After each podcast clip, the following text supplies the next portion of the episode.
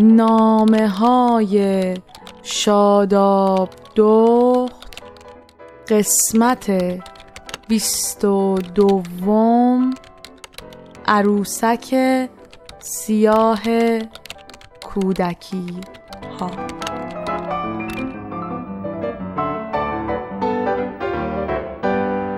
اون روز سر کلاس زبان که بودیم استادمون در مورد مقاله جدیدی که باید می نوشتیم صحبت می کرد. تمام موضوعی که ما می‌تونستیم انتخاب کنیم باید دور محور تبعیض نژادی میچرخید. صحبت افتاد از سیاه ها. قشر اقلیتی که سالهای سال اینجا شهروند درجه دوم به حساب میمدن. از اینکه یه روزی حتی شاید فکرش هم نمی‌کردن که بتونن مثل سفید پوستا هر صندلی که دلشون خواست توی اتوبوس برای نشستن انتخاب کنن. دیگه برده نباشن. دیگه بهشون اونقدر ظلم نشه. یکم که از زندگی سیاه پوستا گفت ازمون خواست که توی گروه های چند نفره خاطرمون رو در مورد روزی که یه سیاه پوست رو شناختیم بگیم. از اینکه احساسمون چی بوده و در مورد این تفاوت چه فکری کردیم. لابد هدفش از پرسیدن این سوال این بود که بگیم اولین باری که یه سیاه پوست رو دیدیم خیلی جا خوردیم یا ترسیدیم ازش ولی بعد فکرمون عوض شد یا شاید یه چیزی شبیه این. همونطور که گفتم اون روز باید تو گروه های کوچیک بحث را مینداختیم و احساسمون رو از اولین باری که یه سیاه پوست دیدیم می‌گفتیم. هر کسی تو گروهمون یه خاطره تعریف کرد. وقتی اون روز من فکر کردم اولین چیزی که به ذهنم رسید اون عروسک سیاه پوستی بود که سمر دختر دکتر کوه بر بهمون داده بود. قاطی همه عروسک های بچگیش که دیگه موقع بزرگی لازمشون نداشت و تصمیم گرفته بود به جای جمع کردن تو چمدونایی که سالی یه بار باز می‌کنه و دوباره برمیگردونه سر جاش تقسیم کنه بین بچه های دوست آشناشون که عروسک های جدید داشته باشن. دقیقا یادم نمیاد که بقیه عروسک هایی که بهمون داده بود چی بودن ولی یادمه اون روزی که اون کارتون پر از عروسک های بچگیشو بهمون داده بود تا ساعتها با خواهرم نشستیم و رو قالی گل قرمز اتاق اسباب بازی با عروسک های خارجی سمر بازی کردیم. یکی از اون عروسک ها سیاه بوست بود. یه دختر سیاه بوست با موهای طلایی. موهای طلایی گیزگیزی. که ما فکر می‌کردیم موهاش به همدیگه گره خورده و هیچ وقت هم نتونستیم اون موهای تو هم رفته رو هر چقدرم که بردیم هموم از هم باز کنیم. بعد از چند سال ما متوجه شدیم که موهای آفریقایی ها ریز و فرفری و توی همدیگه است. و قرار نیست همه مثل ما موهاشون صاف یا تابدار باشه.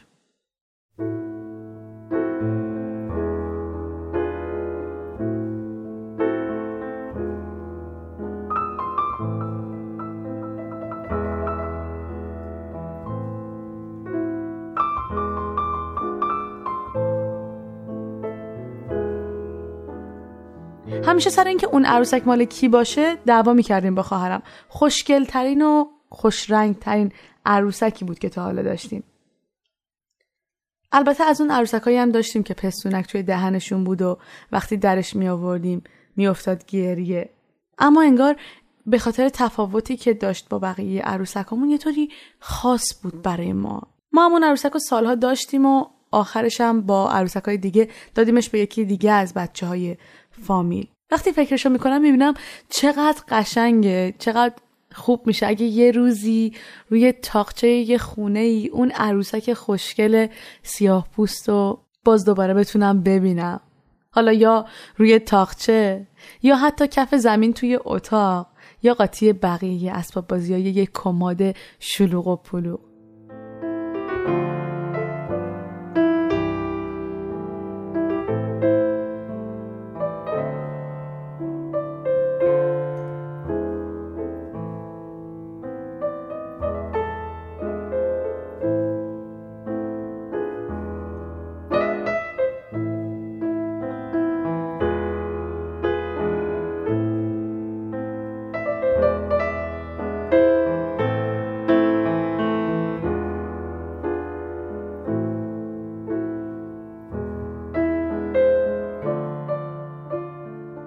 برگردیم سر کلاس. خاطرمو که برای بچه ها تعریف کردم چقدر براشون جالب بود. حتی برای معلممون که فکر می‌کرد یه آدم از یه سرزمینی که همش این روزا توی سیاست بحث داغ بقیه کشوراست این احساس و نسبت به یه سیاه پوست داشته باشه. بهش گفتم چقدر اون عروسک سیاه پوست رو دوست داشتیم. بهش گفتم سر اون عروسک ما بارها با هم دعوا کردیم. گفتم از اون روز که کنار هر عروس سفیدی که میکشیدیم تو نقاشیامون یه داماد سیاه پوست رو میذاشتیم کنارش. ما اون موقع نشنیده بودیم از اینکه یه آدم سیاه پوست از همونایی که توی نقاشی ما هست یه روزی توی آمریکا برای رسیدن به آرزوی برابری می جنگیده. انگار نمی‌دونستیم که سیاه پوستای اینجا یه روزی برای رسیدن به آرزوی برابری درد میکشیدن. خیلیاشون حتی روی شادی و آزادی و عدالت رو ندیدن. ما اون موقع فقط می‌دونستیم که اون یه عروسک جدید و متفاوته. ما هم این تفاوت رو دوست داشتیم. زمان بچگی پر از لحظه هایی که آدما تفاوت ها رو می‌بینن و ذوق می‌کنن. از این طرف توی بزرگی خیلی از آدما تفاوت ها رو می‌بینن و آدمای متفاوت رو کنار می‌ذارن.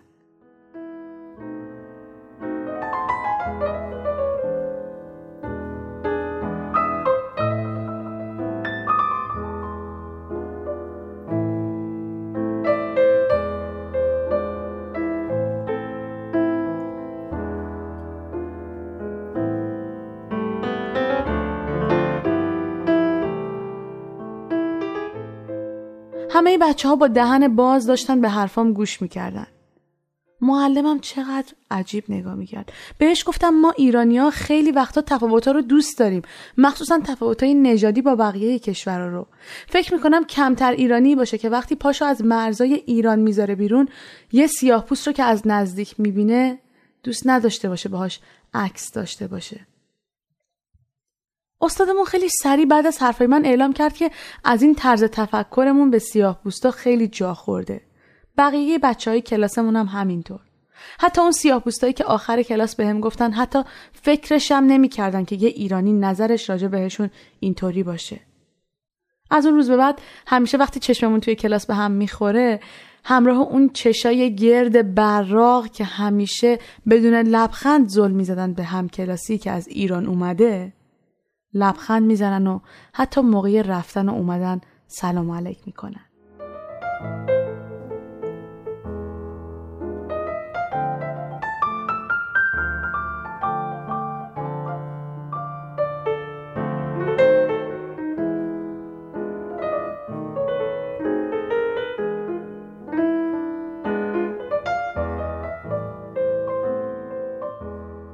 همه اینا که بگذریم بذاریم براتون بگم دیشب چی شد. این هفته بار تکلیف های کالج انقدر زیاد بود که مجبور شدم همه کارا رو بزنم روز قبلش انجام بدم. گاهی هم تا دقیقه های آخر طول می‌کشید. دیشب از ساعت نه اومدم که برم سر درسم واسه نوشتن یه پروژه آزمایشگاه که تا قبل از ساعت دوازده شب وقت داشت. آقا هر چی گشتم دفترم نبود.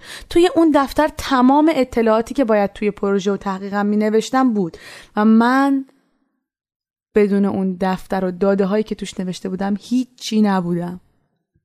واقعا ناراحت شده بودم. اولین نقش عمل من نسبت به هر اتفاق خوشحال یا ناراحت کننده گریه کردنه. زدم زیر گریه دیشب. از ناراحتی. هی دور تا دور خونه رو میگشتم و گریه کنان چشمم دنبال اون دفتر بود. اما انگار آب شده بود رفته بود توی زمین. هرچند فکر می‌کردم که دفترم می‌تونه کجاها باشه نمی‌تونستم حدس بزنم. خیلی حالم بد شده بود. من این ترم انقدر برای شیمی آزمایشگاه درس خوندم که حتی نمی‌خواستم این ده نمره پنالتی تاخیر توی تحویل برگر رو داشته باشم. خیلی حس بدی بود. دیگه از همه جا که ناامید شدم حد زدم توی مدرسه جا مونده باشه. ساعت یازده شبم که مدرسه باز نبود. تنها جایی که به فکرم رسید آخر سر کیف دوست سیاه پوستم بود که آخرین بار با هم درس آزمایشگاه خوندیم.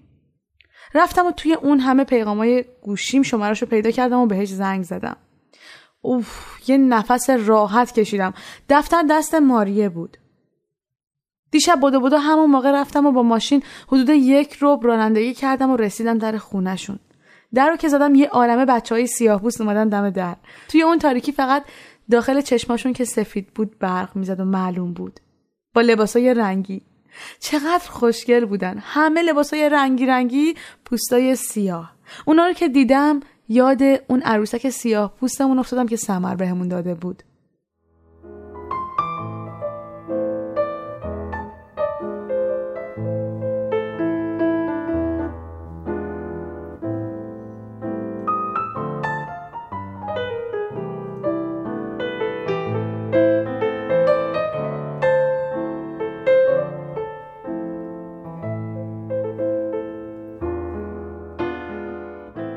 ماریه دوستم از پله ها اومد پایین و به هم خاطر جمعی داد که حتما به استادمون میگه که دفتر من رو اشتباهی اون روز سر کلاس برداشته و برده. یک عالمه به هم آرامش داد با حرفاش. حتی پیشنهاد کرد که می‌تونه تو تکلیف نوشتن به هم کمک کنه. اما خب من باید تنها تکلیفمو می نوشتم تا ساعت پنج صبحم پاش بودم. برای استادم نامه نوشتم و همه چیز رو توضیح دادم. اونم بهم گفت که ماریه بهش ایمیل داده و گفته که اشتباه از اون بوده. خلاصه بهم گفت که برای دیر فرستادن هیچی ازم نمره کم نمی‌کنه. خیالم راحت شد. خیلی راحت. انگار خستگیم در رفت. هرچند که از گریه های دیشب هنوز چشمم درد می‌کنه ولی صبح که از خواب بیدار شدم و خواستم برای اومدن به خونه های شما این دفعه بنویسم فکر کردم به ماریه به اینکه چقدر خوبه که آدم همکلاسی به این خوبی داشته باشه. چقدر خوبه که آدم بتونه دوستش رو انقدر آروم کنه و بهش کمک کنه که تکلیفاشو انجام بده. با خودم فکر کردم اون آدمایی که یه روز شهروند درجه دو به حساب میومدن همین آدمایی بودن مثل ماریه. شاید چند نسل قبل. مهربون و دوست داشتنی. ولی چقدر حیف که اون همه آدم چه زن چه مرد به خاطر تبعیضایی که در حقشون شده بود بین جمع آدمای سفید پوست جایی نداشتن. ماریا یکی از بهترین دوستای من توی کالجه. بارها خودش پیشنهاد داده که بریم کتابخونه و با هم درس بخونیم. برای اینکه بهم به کمک کنه انگلیسی رو راحتتر متوجه بشم. بهش گفته بودم که چقدر سیاهپوستا رو دوست داشتم و از بچگی همیشه عاشق این بودم که یه دوست سیاه پوست داشته باشم. اونم باورش نمی‌شد که یکی اون بر دنیا اصلا اینجور تفکری رو راجع به آدمایی مثل اون داشته باشه. Yes,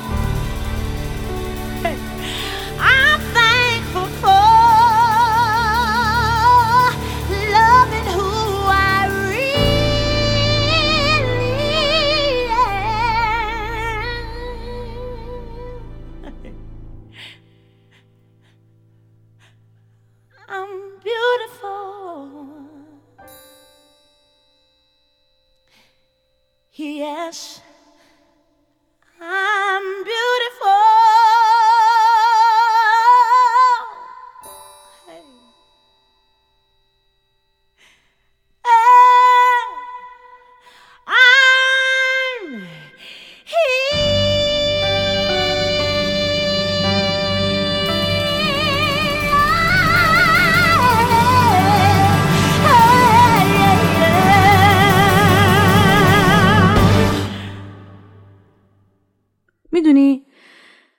دارم به خودم فکر می‌کنم میگم که شاید اگه همه آدم از بچگی یاد بگیرن که از دیدن تفاوتها خوشحال بشن نه ناراحت و عصبانی خیلی از مشکلات تو زندگی آدمای بزرگ از بین میره. اون چیزی که میمونه احترام به همدیگه است و حق دادن به آدمای اطراف واسه داشتن تفاوتایی که گاهی ارادیه مثل داشتن یه نظر متفاوت یا دین متفاوت یا اینکه غیر ارادیه.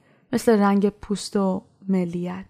امیدوارم شما هم لذت داشتن دوستای مختلف با ملیت های متفاوت رو داشته باشید که اتحاد و انسانیت رو توی اون دوستی ها در عین تفاوت ظاهری میشه از ته ته ته قلب حس کرد. به امید دیدارتون چهارشنبه بعدی با نامه های شاداب داخت